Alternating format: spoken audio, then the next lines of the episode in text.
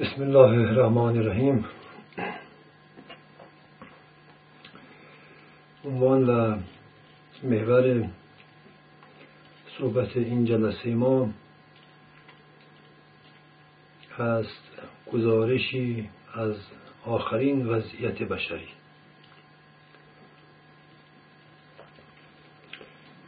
این صحبت ادامه تقریبا تکاملی همه مباحث گذشته ما به خصوص بحث آخر زمان هست. وقتی ما از آخرین وضعیت بشری صحبت می‌کنیم این واژه آخرین یک واژه عام نیست یک واژه خاص هست.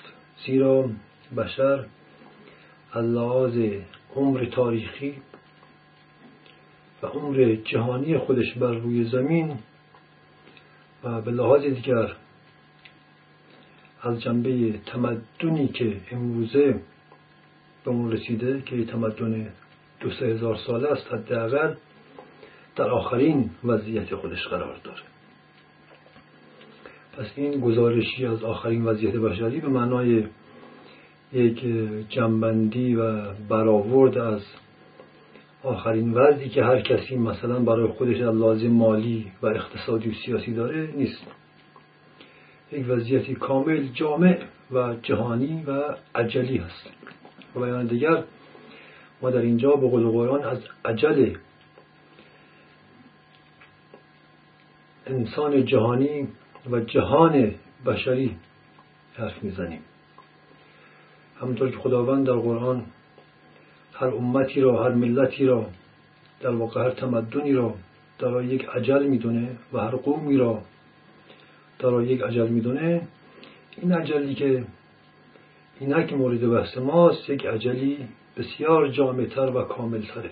یک عجل جهانیه. چرا که انسان امروز یک انسان جهانی است. بنابراین ما به لحاظ دیگر داریم از ماهیت و ذات جهانی شدن هم که یکی از محوری ترین موزله بشر امروز در دهه های اخیر است صحبت می‌کنیم. جهانی شدن.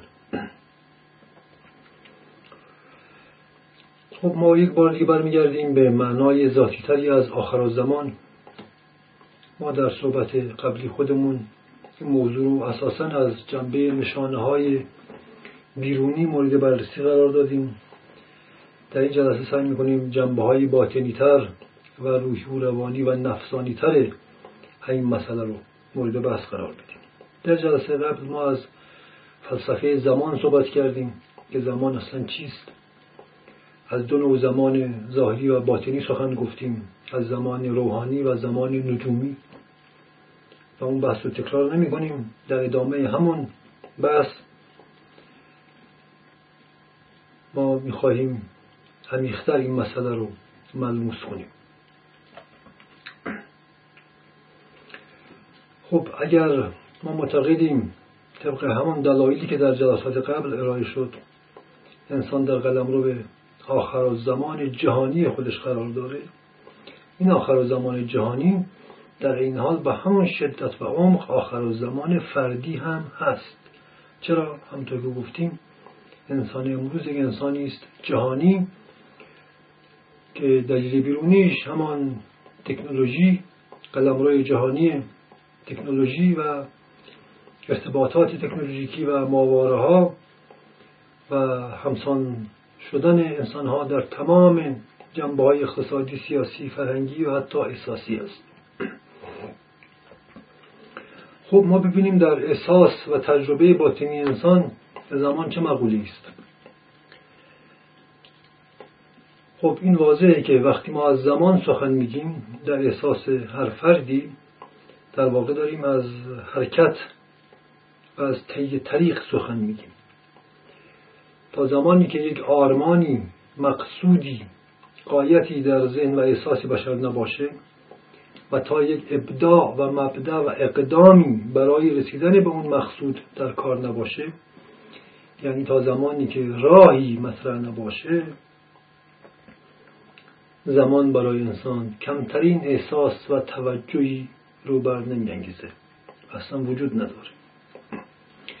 همونطور که مثل اگر یکی از محوری ترین سنجش زمان نجومی یعنی زمان سنجشی و ساعتی گردش شب و روز هست به این دلیل که به این دلیل هست که انسان کار داره شغل داره اهداف معیشتی داره. لذا شب و روز براش اهمیت پیدا می‌کنه و براش مهمه که الان ظهر یا شب یا صبح شده تا کار مربوط به اون بره از زمان رو انجام بده. به قصد اون هدف و آرمانی که برای خودش در زندگی داره. این آرمان اقتصادی است معیشتی است مربوط به زندگی زناشویی است مسائل اجتماعی است یا هر چیز دیگری. مثل فرض کن برنامه های پنج ساله و ده ساله که حکومت ها میریزند. به نوعی دیگر. بنابراین تا زمانی که برنامه در کار نباشه هدف و آرمانی در کار نباشه مقصود و راهی در میان نباشه زمان اصلا برای انسان مطرح نیست. نه لحاظ ذهنی نه لحاظ حسی و عاطفی.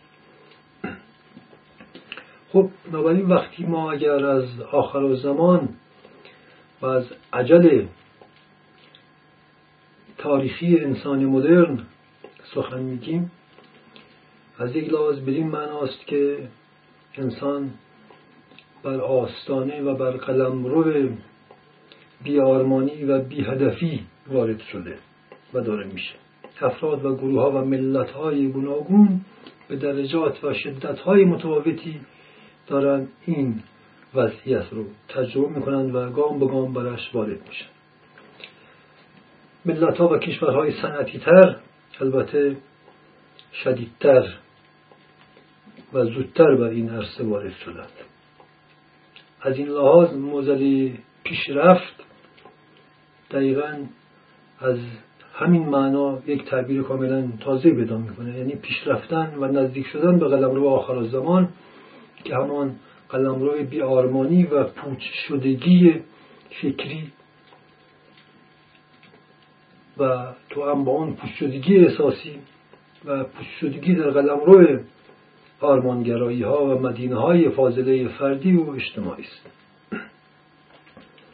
ما در جلسه قبل صحبت کردیم که یکی از دلایل این به پایان رسیدن تجربه این دو قرن اخیر در ایدولوژی ها و آرمان شهرها و آرمانگرایی ها و مدینه های فاضله بود به شکل مختلف که برانگیزنده انقلابات بود.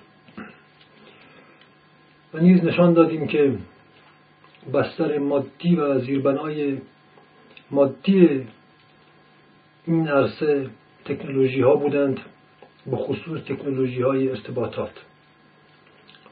این تکنولوژی رو ما قبلا نشون دادیم که بسیاری از اهداف و آرمان ها و آرزوهای آگاه و ناخودآگاه تاریخی بشر لباس عمل پوشاند. از یک لحاظ اگر یک انسانی از اعماق تاریخ هزار و دو هزار ساله و بلکه از اعماق تاریخ پنجاه و صد ساله پیش بر انسان امروز نظر بیاندازه می‌بینه که انسان امروز از چشم ظاهر واقعا به تمام آرزوها و آرمانهای خودش از تاریخی رسیده و واقعا گوین که به بهشت رسیده. خب این رسیدن به ظاهر این بهشت خودش یکی از مهمترین علل باطنی و ذهنی و آگاه و ناخودآگاه این به پایان رسیدن هاست. این آخر زمان هست.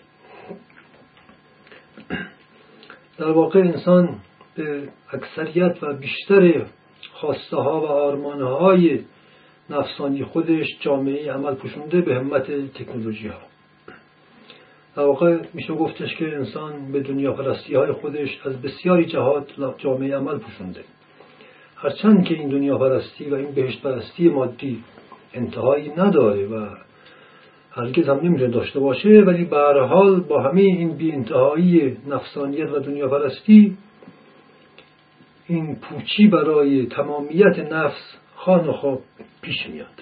برای همین ما اشد نیهیلیزم و پوچیگری و بیارمانی رو در طبقات اشراف و ثروتمندان و در جوامع صنعتی تر شاهد هستیم.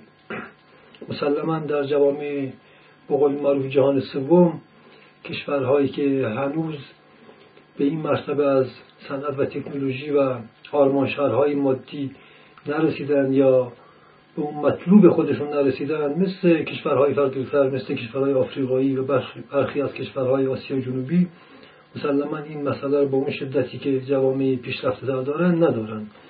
ولی آنها هم به نوبه خودش به نسبت نسلهای قبل با آرمانهای بسیاری لباس عمل پوشوندن و بهش رسیدن. ما می‌دانیم نفسانیت که میگیم دو غریزه اساسی رو ما در موردش صحبت کردیم. دو غریزه تغذیه و شهوت که مربوط به قرائز پایین ای میشه. ما می‌دونیم که انسان امروز نسبت به انسان پنجاه و ست سال هزار سال پیش در یک بهشت بی انتهای قرایز قرار داره. خود همین مسئله خودش مهمترین اساس به پایان رسیدگی انسان نفس پرست است و نفس پرستی و غریزه پرستی جزو ذات بشر است. انسان به هر مرتبه از معنویت هم که رسیده باشه این قرائز رو با خودش به حال کم پیش دارا هست.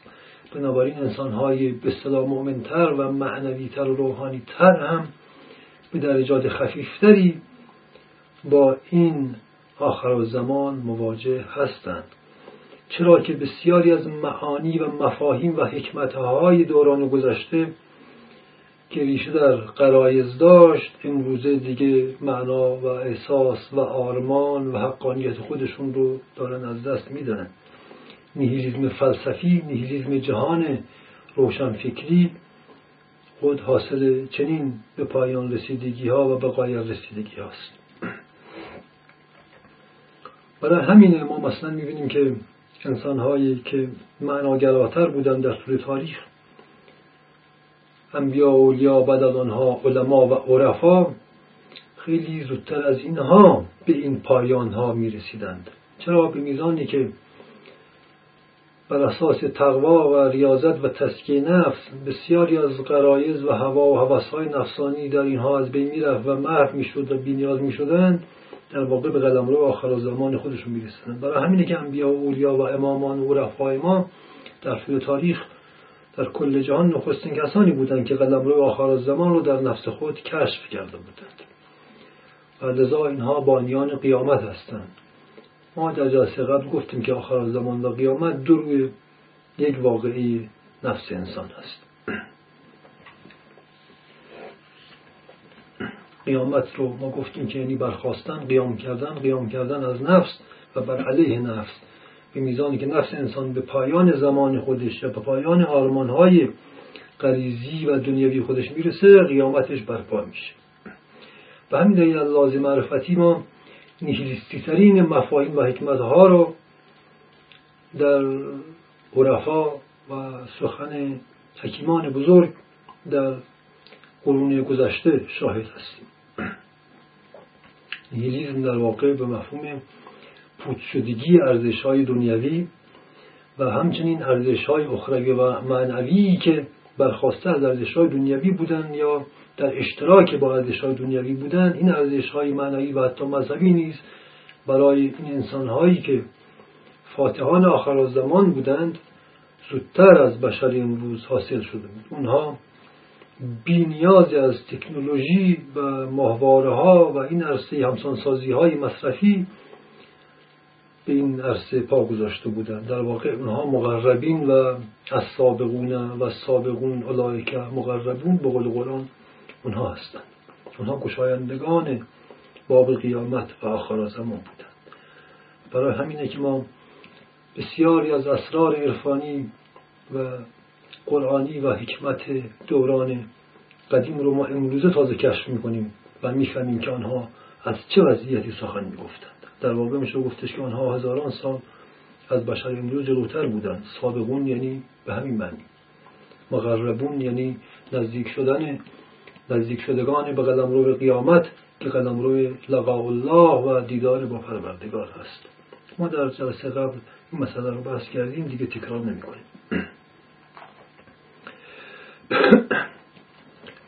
خب ما اگر بخوایم امروزه مسائل اساسی بشر رو در آخر زمان محوربندی بکنیم می‌تونیم بگیم آخر زمان در نفوس و افراد بشری یک موزل است.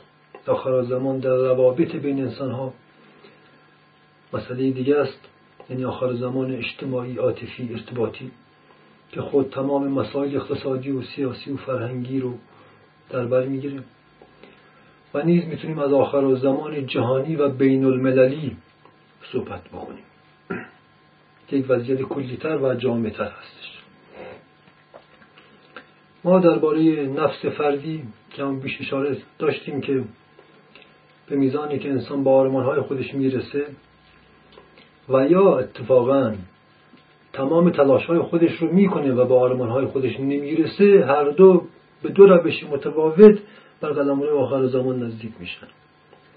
و همین دلیله که صفات و خلق و خوها و اندیشه ها و احساسات بسیار مشابه در همین دو دسته ما شاهد هستیم که البته دو انگیزه ذاتی متفاوت داره. یکی از فرض به کام رسیدگی پوچ میشه و بر پایان زمان خودش یعنی به عجل تاریخی خودش نزدیک میشه و یکی به واسطه اشد ناکامی خودش به این قلم رو می‌رسه.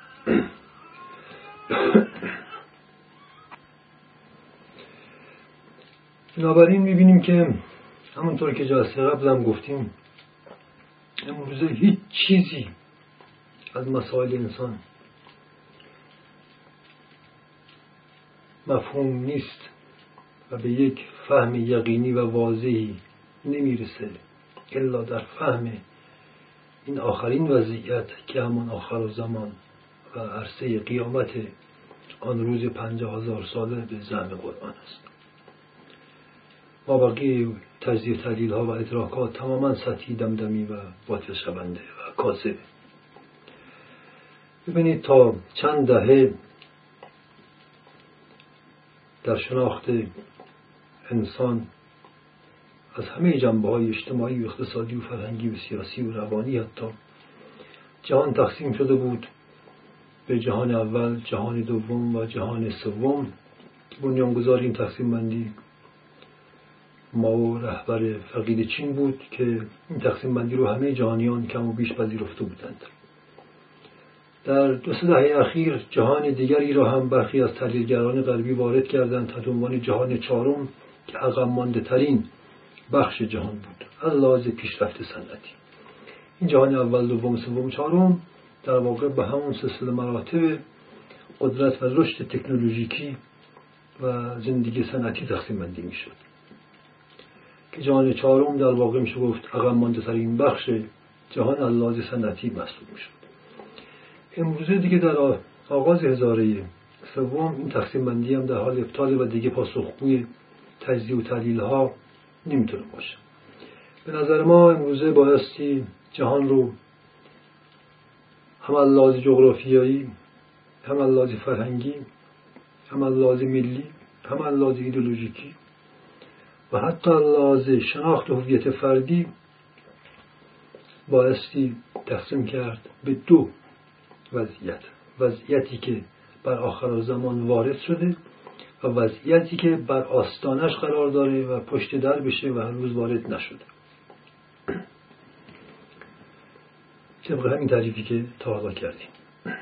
یعنی انسان و یا جامعه که به پایان خودش نزدیک شده و عجل خودش رو درک می‌کنه و فرد یا جامعه که هنوز به این عرصه وارد نشده. او هم قرار داره ولی اللحاظ آگاهی هنوز متوجه این وضعیت نیست. و لذا هنوز دارای آرمان ها و آرزوها و ایدولوژی هایی برای تکمیل و تحقق آرمان ها و آرزوی های خودش است. تا نفس خودش رو در بیرون تعین ببخشی و مجسم کنه. در حقیقت بایستی گفتش که آرمان های بشری در طول تاریخ چیزی جز تعین امیال نفسانیش نبوده. و تکنولوژی فقط و فقط همین کار رو برای بشر کرده همین خدمت رو یا به بیان دیگر همین خیانت رو. به هر دو میشه نگاه کرد. که امکان تحقق و تجسم و تعین امیال نفسانی بشر رو به بشر داده. و در حقیقت امکان برون افکنی نفس رو به انسان داده که انسان امیال و طبقات و احساسات آگاه و ناخودآگاه خودش رو محقق کنه در بیرون. عینیت ببخشه مفهوم مدرنیزم دقیقا همینطوره. قبلا اشاره کردیم. مد یعنی بوت یعنی صورت بخشیدن مدرنیزم یعنی مکتب اصالت تعین و تجسم بخشیدن به امیال و احساسات و قرایز بیان دیگر مدرنیزم بیان دیگری از بهشت موعود خاکی هست. بهشت زمینی بهشتی که انسان به دست خودش می‌خواد برای خودش فراهم کنه. تکنولوژی داره گام به گام در طی قرون اخیر این بهشت موعود زمینی و نفسانی رو برای بشر امکان پذیر می‌کنه.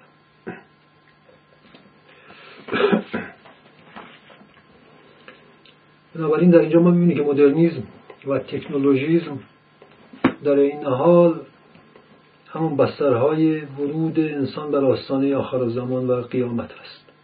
این مسئله رو باستی درک کنیم. در جنبه های بیرونی و نمادهای بیرونی این واقع ما نشانه های بسیاری رو در جلسه قبل نام بردیم و اینجا دیگه تکرار نمی کنیم بحث دیگر بحث جهانی شدن انسان جهانی یعنی انسان همسان شده. ما در اینجا مفهوم دیگری از جهانی شدن رو اللحاظ معرفت نفس و اللحاظ سر واژه و حکمت این موزلات ارائه می‌کنیم که اساسا مربوط به فرهنگ ایرانی و فارسی میشه که بیانی بسیار عمیقتر از مدرنیزم رو به ما ارائه می‌کنه. جهان رو به مفهوم جهاندگی ما می‌تونیم نگاه کنیم. خود لغت این واژه رو تداعی می‌کنه پس انسان جهانی انسان جهیده شده و جهانده شده از نفس خودش به برون عیان شده و در میان آمده تجسم یافته. جهان با مفهوم جهان ماده مادیت جهان یعنی انسانی که مادیت پیدا کرده. از یک لحاظ مدرنیزم و کل جهان صنعتی و این تمدن میشه گفت تجسم نفس بشر در طبقات و انواع و درجات و شدت های گوناگون هست. طبعات نفس بشر که اساسی ترین و ریشه ترین و نیز فعال ترین جنبه نفس در معارف قرآنی همان نفس اماره است این نفس سلطگر. و نفس جهانخوار و بدانده از یک انسان جهانی و موزله جهانی شدن یعنی همان موزله جسمانی شدن و مادی شدن. جهانی شدن یعنی مادی شدن نفس بشر. تعین پیدا کردن و به مد و به شکل و صورت در آمدن همیال نفسانی. یعنی انسانی که تبدیل به اشیا و کالاها و صنایع و تکنولوژی ها و ابزارهای فنی شده. برای همین انسان امروز که میگن انسانی از خود بیگانه. بحث از خود بیگانگی رو قبلا هم داشتیم که بحثی اساسا حلاج روانشناسی مربوط به تکنولوژی و ابزار تولید میشه و انسان جهانی شده. یعنی انسانی که تبدیل به اشیا و ابزار و امکانات فنی شده در بیرون تبدیل به شی شده. برای همین انسان امروز وقتی می‌خواد خودش رو احساس کنه در اشیای محیط خودش احساس می‌کنه. در تلویزیون در یخچال در اتومبیلش در دکوراسیون خونش در لباسش و در تمام اجزای زندگی فنی و تکنولوژیکی خودش احساس می‌کنه. به قول معروف برای همین مستاق انسان امروز این شده. من ماشین دارم پس هستم. من یخچال دارم پس هستم. من کامپیوتر دارم پس هستم. یعنی انسان هستی خودش رو در اشیای بیرون میابه و منهای اون در درون خودش هیچ و پوچ و نیست. برای همین نیهیلیزم امروزه دیگه یک موزله فلسفی نیست یک موزله جهانی و احساسی و تماما وجودی است نیهیلیزم نیهیل گفتیم یعنی نیست. نیستی هیچی پوچی. بنابراین قدم روی آخر زمان و آخرین وضعیتی که بشر درش هست اللحاظ باطنی و موجودیت انسانی قدم روی احساسی پوچی و نیستی هست. زیرا آن احساس هستی رو در خودش برون افکنده. در درون خودش بر آستانه نیستی قرار گرفته. نیستی همان قدم روی پایان هاست پایان زمان. چرا؟ برای اینکه هم از تجربه حسی هم از تجربه علمی و فلسفی ما می‌دونیم که هستی همان ظرف تعین زمانه. ما زمان رو در پدیده های مادی و در موقعیت ها و گردش ها و فاصله ها درک می‌کنیم. بنابراین انسان به میزانی که در خودش احساس نیستی می‌کنه در واقع به پایان زمان رسیده و دیگه زمان براش به پایان رسیده و گویا زمان از حرکت ایستاده. ما گفتیم زمان انسانی زمانی مربوط به روان انسانه. روان فقط به مفهوم روح نه بلکه به مفهوم جاری بودن. جاری بودن به میزانی که روان انسان جاری است و روان هست انسان احساس زمان می‌کنه. و این روان بودن نفس در قلم رو طی طریق به سوی آرمان ها هستش که ممکن میشه و درک میشه. به میزانی که انسان به انتهای این آرمان ها می‌رسه یا با واسطه به کام رسیدگی یا با واسطه اشد یأس از به کام رسیدگی در دو حالت زمان درش متوقفه و در پایان زمان خودش هستش که این القای احساس هیچی پوچی و نیستی می‌کنه. این احساس نیستی و نیستیگرایی و فناپرستی رو ما در عرفان ها و در حکمت های قدیم و در عرفان اسلامی داشتیم شدیدن عرفا دعوت می‌کردن که از این نیستی درونی که رسیدید نگریزید. این نیستی نیست بلکه هستی حقیقی و انسانی همان است. این آستانه پروردگار است. به خود بازگردید و از این نیستی فرار نکنید و دعوتی به درونگرایی می‌کردند. و امروزه این دعوت رو ما بیشتر از زمانی احساس می‌کنیم. برای اینکه ما می‌بینیم که اشیایی که در بیرون ما ما جمع کردیم و این داشتن رو مترادف با بودن و هستن خودمون کردیم می‌بینیم هیچ کدوم از این داشته و این اشیا به ما هستی نمیبخشند. بلکه اتفاقا همونا هستند که به ما احساس نابودی میدن. ولی احساس نابودی قاطعی نیست. ما رو وسوسه می‌کنن می‌گویند بیایید به سوی ما تا به شما هستی میدیم؟ و ما هرچه به سوی این تکنولوژی و اشیا و ابزارها میریم و اونها رو میپرستیم در اونجا شدیدتر احساس نیستی و نابودی می‌کنیم. در واقع فریب بودن این هستی های تکنولوژیکی کاملا واضحه. فریب بودن این نفسانیت هایی که تجسم پیدا کرده کاملا واضحه. در واقع تکنولوژی پرستی قاید و اشد نفس پرستی انسانه. در این پرستش کاذب انسان احساس نابودی می‌کنه در بیرون. پس بایستی برگرده این احساس نابودی در درون خودش رو اجر بگذاره. چرا؟ برای اینکه حالا نفسش رو برو نفکنی کرده. ما قبلا گفتیم که این واقع از یک لحاظ تسکیه نفس جبری است که تکنولوژی پیدا آورده برای انسان حق پرست عالی ترین شرایط و توفیق تاریخی هست تا این تسکیه شدگی رو دریابه و از خودش فرار نکنه به تکنولوژی پناه ببره. بلکه اتفاقا الان موقع درونگرایی و باطنگرایی و دلگرایی و حقگرایی و خداگرایی است. آنچه که ما نیستی احساس می‌کنیم آستانه هستی ماست. ولی خب عامه افراد و جوامع فرار می‌کنن از این احساس نیستی درونی خودشون و روز به روز به اشیا و تکنولوژی پناه می‌برند تا در آن خودشون رو گم و فراموش کنند تا این احساس نیستی رو در خود در نیابند و باهاش روبرو نشند. به همین دلیله که این احساس نیستی از یک لحاظ احساس تنهایی مطلق نیز هست. در واقع از اونجایی که انسان جهان معانی رو جهان آرزوهای خودش میپنداشته این آرزوها در بیرون تجسم پیدا کرده وقتی به خودش رجوع می‌کنه جز تن هیچی نمی‌بینه. تن محضی که هیچ معنایی نداره. تنهایی ما قبلا گفتیم یعنی تن بودن محض. و همین دلیلی که انسان امروز بیش از هر زمانی فراری از خودشه چون جز تن محض و نیستی چیز دیگه در خود نمیابه و پناه می‌بره به دیگران. در واقع دوران حشر یعنی تجمع که گفتیم در قرآن از نشانه قیامته به همین دلیل انسان از فرق هیچی و پوچی و نیستی و تن بودن و تنهایی خودش پناه می‌بره به جمع به ها به انجمن ها به اتحادی ها به احزاب. به روابط های جمعی به میخانه ها به اتحادیه ها به گروه های فامیلی شهری هنری و این جمع های کوچک و بزرگی که در همه جا برقرار هست در واقع انسان پناه می‌بره در اونجا تا بتونه خودش رو گم کنه تا بتونه خودش رو فراموش کنه. برای همینه در این مجامع به میزانی که امکانات خود فراموشی وجود داره انسان ها جذب اونجا میشند که یکی از این امکانات خود فراموشی ما قبلا گفتیم که انواع اقسام مخدرات و مسکرات هست تا انسان خودش رو فراموش کنه.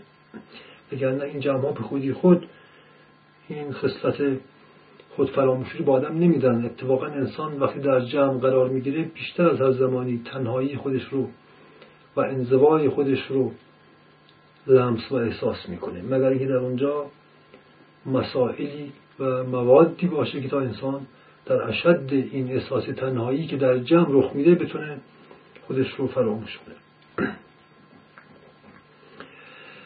از جنبه دیگری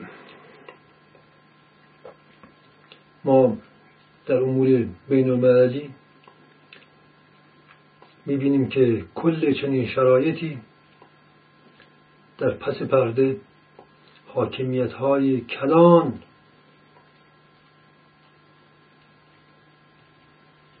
وجود داره که افراد و گروه ها و طبقات اجتماعی رو رهبری می‌کنه. یعنی این افراد پوچ شده و نیست شده رو می‌خواد ببنده. این چیه؟ این خود تکنولوژی و در واقع صاحبان تکنولوژی های بزرگ شرکت ها و کانگلومره های چند ملیتی کارتل ها و تراست های جهانی حتی دیگه الان منطقه‌ای نیستن جهانی هستن. امروزه هیچ شرکتی نمی‌تونه محلی باقی بمونه. نابود میشه مگر اینکه ادغام بشه در شرکت های جهانی. این امپراتورها و شاهان به ظاهر بیتاج و تخت در واقع دامها گستردن تا افراد گروه ها و طبقات هیچ پوش شده رو همچون اشیایی بیجان ببلند در حقیقت این قلم رو به امپراتوران بی نام و نشان و بی و بی تاج و تخت و پنهان و نامرئی این شرکت های جهانی هستند. شاهان جهانی که پنهانند و این پنهان بودن قلمرو همان ایده و جنونی هست که اسمش دموکراسی است به مفهوم مردم سالاری.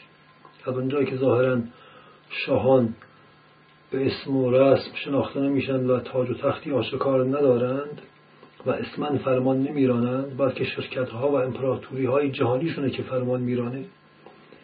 به نظر می‌رسه که همه با هم برابر شدند و لذا دموکراسی بزرگترین و آخرین فلسفه و ایدولوژی ابلیسی بلعیدن این انسانهای تنها هست که در واقع اسم حقیقیش مردم سالاری نیست بلکه مردم خاری جهانی است که دموکراسی نامیده میشه.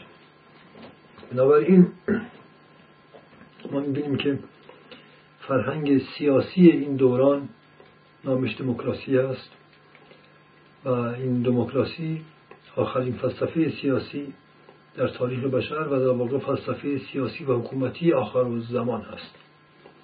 و همین دلیلی که جوامعی که زودتر به این قلم رو نزدیک شدن دموکرات ترن به اصطلاح و بدون دموکراسی نمی‌تونن زندگی کنند و بایستی حتما دموکرات باشند این دموکراسی که یک معناش ظاهرا برابری هست به واسطه همسانسازی مصرف و تولید که موجب همسان شدن ایده ها آرمان ها و حتی احساسات شده به نظر می‌رسه همه با هم برابرند.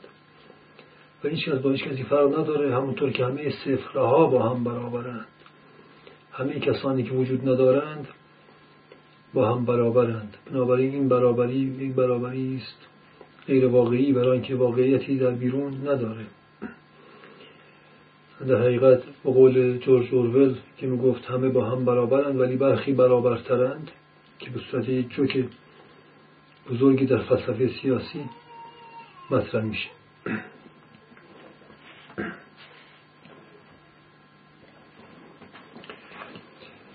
خب پس ببینید اگر ما یه مقدار به رگوریشه های تاریخی پدیده دموکراسی نگاه بکنیم و این رو در سوی تاریخ ردیابی کنیم بهتر می‌فهمیم که امروز دموکراسی یعنی چی. خود دمو در که لغت یونانی هست. یک معنایی داره به معنایی که امروزه تدایی میشه. که همون مردم هست. دمو یعنی مردم. دموکراسی یعنی مردم سالاری و یک معنای ریشه تر از این هم داره در خود فرهنگ یونانی به مفهوم تظاهر و ظاهرسازی و تجسم بخشیدن هست. خب ما از لای تاریخی این مسلمه بر هر محققی که مهدی نخستین دموکراسی یونان و شهر آتن بود. این رو نیز می‌دونیم که در قرن پنج و شیش قبل از میلاد مسیح یکی از امپراتوران یونانی که بر آتن مسلط بود از دنیا رفت جوانمرد شد و هیچ جانشینی هم نداشت تا مدت ها. همین بود که عدهای از وزرا و اشراف و کاهنان و سیاستمداران جمع شدن و یک شورای جبران تشکیل دادن تا بتونن جانشینی پدید بیارند. و این به طور جبری یک وضعیت شورایی رو پدید آورد که همون تشکیلات سابق بود ولی چون یک شاه واحد نداشت این شد اساس نخستین دموکراسی در جهان در شهر آتن. و از اونجایی که پادشاه مرده بود لذا احساس ایمنی و امنیت هم رخت بسته بود. اینا مجبور شدن شهر آتن رو شهری نظامی کنند. یک شهر پلیسی. و خود همین نخستین ویژگی دموکراسی شد. برای همین تمام شهرهای نخستین یونانی و اروپایی که به اصطلاح نخستین شهرهای مدنی به زبان امروزه بودند و به اصطلاح پارلمان داشتند و به و دموکراتیک هم داشتند با واژه پلیس همراه هستند. مثل متروپولیس آکروپولیس حتی پرسپولیس هم در ایران که به تخت جمشید گفته می‌شد برگرفته از همون اسم. این پلیس لغتی است یونانی. به تردید از همونجا بود. اینا همه شهرهای نظامی بودند که شبانه روز و واسطه پلیس حراست می شدند و در واقع حکومت های نظامی بودند. عملا و لنن و شبانه روز واعظین و مبلغان مشغول تبلیغات بودند. تا مردم رو تحت سیطره این حکومت نظامی قرار بدن و آنها رو مطیع و رام کنند. بنابراین ما می‌بینیم که نخستین دموکراسی در واقع میشه گفت یک سلطنت پنهانی بود که یک شاه واحد و با اسم و رسمی علنی نداشت. امروز هم همین وضع ادامه داره. منتها بسیار خوب پیچیده سر شده. دومین ویژگی اون تسلیحات و حکومت نظامی و ایجاد ترور و وحشت تا بتونن مردم رو تحت سیطره خودشون در بیارن. این نخستین نطفه های تاریخی دموکراسی بوده. ما می‌دونیم که یکی دو قرن که از به اصطلاح تاریخ دموکراسی یونانی و آتینی نگذشته بود کسی به نام سقراط حکیم پیدا شد. که مردم رو در نقطه مقابل دما یعنی ظاهرسازی تظاهر و تجسم دادن و فریب دعوت می‌کرد به باطنگرایی به معرفت و به یکتاپرستی که دست از پرستش خدایان اسطوره‌ای و توهمی بردارند. و ما می‌دانیم که در هم نخستین پارلمان بشری پارلمان دموکراتیک در آتن ایشون محاکمه شد و شهید شد. جرمهایی رو هم که به ایشون بستند خیلی جالب بود.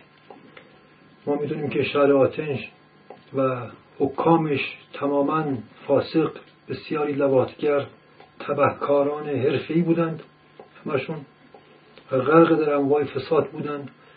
ما می‌دونیم یکی از نخستین نشانه های این شهرهای به اصطلاح متروپولیتن ها علاوه بر سیمای نظامیش شهر مجسمه ها بودند مجسمه خدایان اوریان و سکس. اینها مفاهیم دیگری از تظاهر و تجسم هستش در ریشه لغت دمو. و بعد همین ها در چنین پارلمانی که اکثرشون فاسق تبهکار و زناکار و لواتگر حتی بودند سقرات رو محکوم به همون جرم هایی کردن که خودشون این کار بودن. یکی از های سقرات بچه بازی بود لوات بود شیادی و کلاهبرداری بود. و همه این صفاتی که خودشون داشتن رو به سقرات نسبت دادند و او رو شهید کردند زیرا دعوت به درونگرایی باطنگرایی و معرفت و حکمت و عقل می‌کرد و دعوت به یک می می‌کرد. در نقطه مقابل ظاهر پرستی و مدپرستی و مدرنیزم و مجسم پرستی و مفاسد. خب ما امروزه همون ارکان رو نیز به شیوه بسیار پیچیده‌تر و البته جهانی ما در دوران خودمون شاهد هستیم. ما می‌دونیم که نخستین به اصطلاح جامعه شناسی طبقاتی و طبقه بندی و کود بندی کردن افراد و گروه ها هم در همون شرع آتن واسطه به اصطلاح فلاسفه مزدور این اشراف پدید آمد. اینها جامعه رو تقسیم کردن به سربازان اشراف دهقانان و بردگان. این تقسیم بندی ها یعنی در واقع کود بندی کردن افراد و گروه های اجتماعی برای تحت نظر و تحت سلطه گرفتن آنها.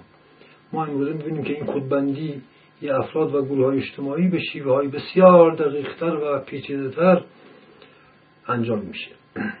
که اسمش جامعه شناسی هست از یه جامعه شناسی که تماما در خدمت این به اصطلاح دموکراسی ها بوده و هست و روز به روز هم دقیقتر میشه. و تکنولوژی هم این کودبندی های افراد رو ممکنتر می‌کنه. تا جایی که ما امروزه می‌بینیم که افراد و گروه ها و جوامع بر اساس نوع مصرف واقعا کودبندی میشن. زیرا در چنین عصری ما می‌بینیم که مصرف انسان ها دقیقا بیانگر روحیات و خلق و خوی و هویت آنهاست. به قول اوپانیشاد یه جمله داره که قبلا هم یادآور شدیم. در اوپانیشاد کتب مقدس هندو آمده که انسان هر چرا که می‌خورد و مصرف می‌کند به همان شیوه و بر همان اساس نیز میاندیشد و دارای احساس و ادراک می‌شود.